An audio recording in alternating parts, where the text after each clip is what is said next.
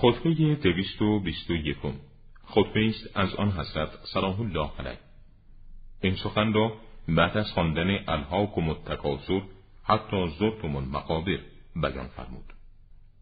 شگفتا چه مقصدی دور و چه دیداری که مورد قفلت و چه خطری هولناک.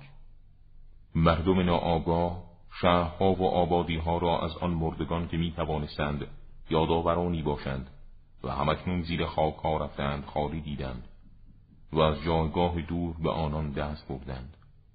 آیا آن قفلت زدگان به جایگاه های افتادن پدرانشان افتخار می کنند یا به شماری فراوان مردگان می بارند بدنهایی از آن در خاک رفتگان را بیرون می آورند و برمیگردانند که با خاک هماغوش شدند و تلاش و کوشش هایی را می‌خواهند برگردانند که در سکوت جاودانی فرو رفتند. اگر آن گذشتگان مورد عبرت و پندآموزی قرار بگیرند شایسته تر از آن است که مورد افتخار محسوب شوند. و اگر به جهت دقت در سرگذشت آنان به موضعی پایین تر فرود آیند خردمندانه تر از آن است که به وسیله آنان برای خود مقام عزت و جلال برگزینند. این قفلت زدگان با چشمانی مختل و معیوب در آن گذشتگان نگریستند و در شناخت سرگذشت آنان در جهالت قوت خوردند. اگر از عرصه های آن شهر ویران شده و سرزمین های خالی از سکنه از احوال آنان میپرسیدند آنان چنین پاسخ می‌دادند. آن مسافران دیار خاموشان از روی زمین گمراه رفتند و شما به دنبال آنان در حالی که نادانانی بیش نیستید در حرکتید. پاروی تارک های آنان می‌گذارید و رویدنی ها در بدنهای پوسیده آنان میرویانید. و در آنچه آنان انداختند میچرید و در آنچه خراب کرده اند منزل می‌کنید. و جز این نیست که روزگار میان شما و آنان و شما گریان و نوح سراست آنان پیشروانی برای مقصدی هستند که شما روی به آن دارید و جلو روندگانی هستند برای سرچشمه هایی که به سوی آن در حرکتید. کسانی بودند که از درجات و پایه های عزت و مایه های افتخار برخوردار بودند. پادشاهانی بودند و رعایایی. راهی در لابدای عالم برزخ پیش گرفتند و رفتند.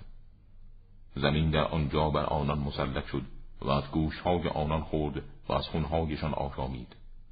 پس در شکافهای گورهایشان بدون توانایی برای حیات بیجان ماندند و در زیر خاک ها پنهان شدند چنان که توانایی ظهور در عرصه هستی را از دست دادند.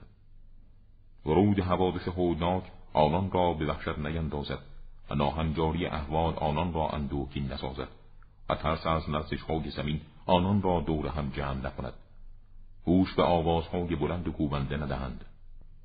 ناپدید شدگانی هستند که انتظارشان کشیده نمی شود و حاضرانی هستند که اجسامشان در دیدگاه ها نیست.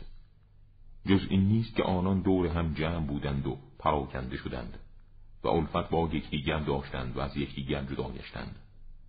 نه از طول زمان بود و نه از دوری فاصله که اخبارشان پوشیده شد و از بین رفت و سرزمینشان خاموش گشت.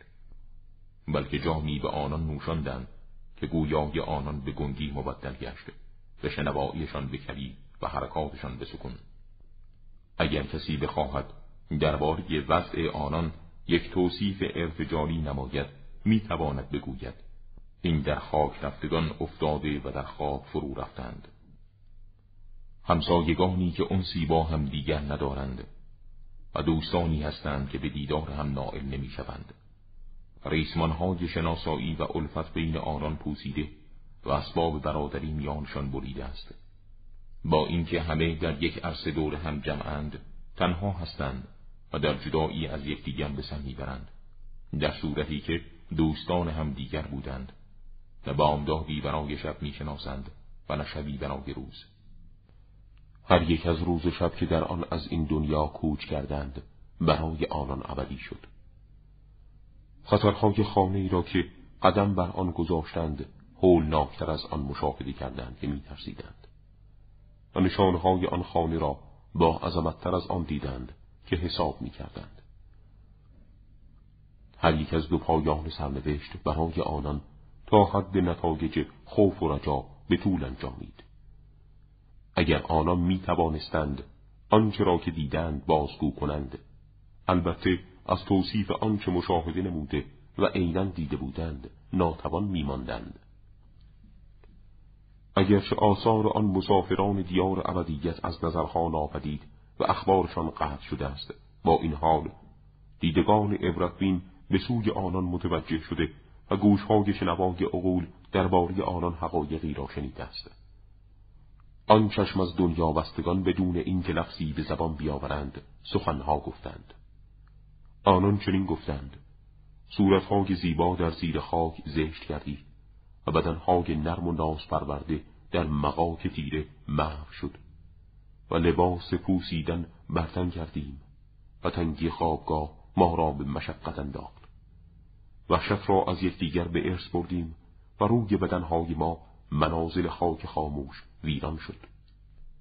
و سیبایی های بدنهای ما محو شد و شناخته شده های چهره های ما دگرگون و ناشناخته گردید و ماندن ما در جایگاه های وحشت طولانی شد.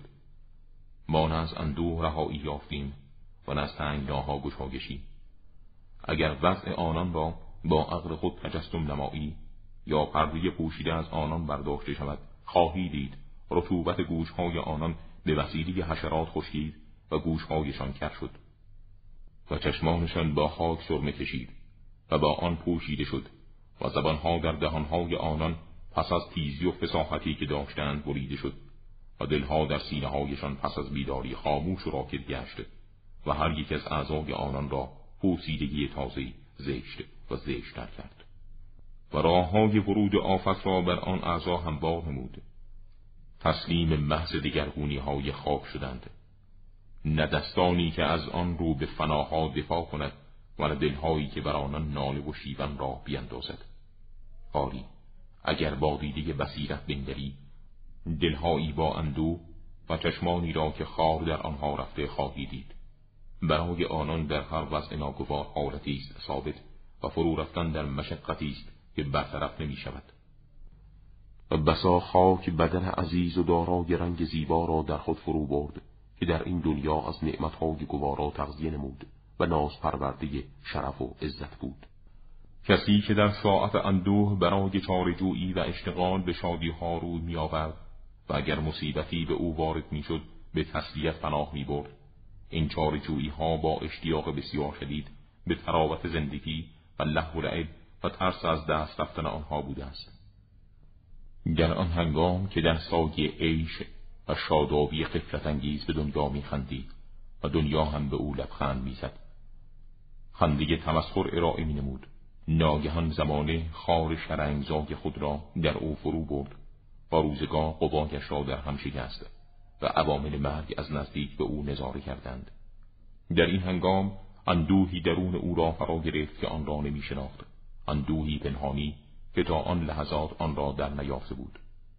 و در بدن او سستی های بیماری ها بروز کرد در حالی که با تندرستی خود در نهایت انس و الفت بود. در این حال مانند آرام ساختن گرمی با سردی و تحریک سردی به وسیله گرمی حراسناک به دستور پزشکان روی آورد.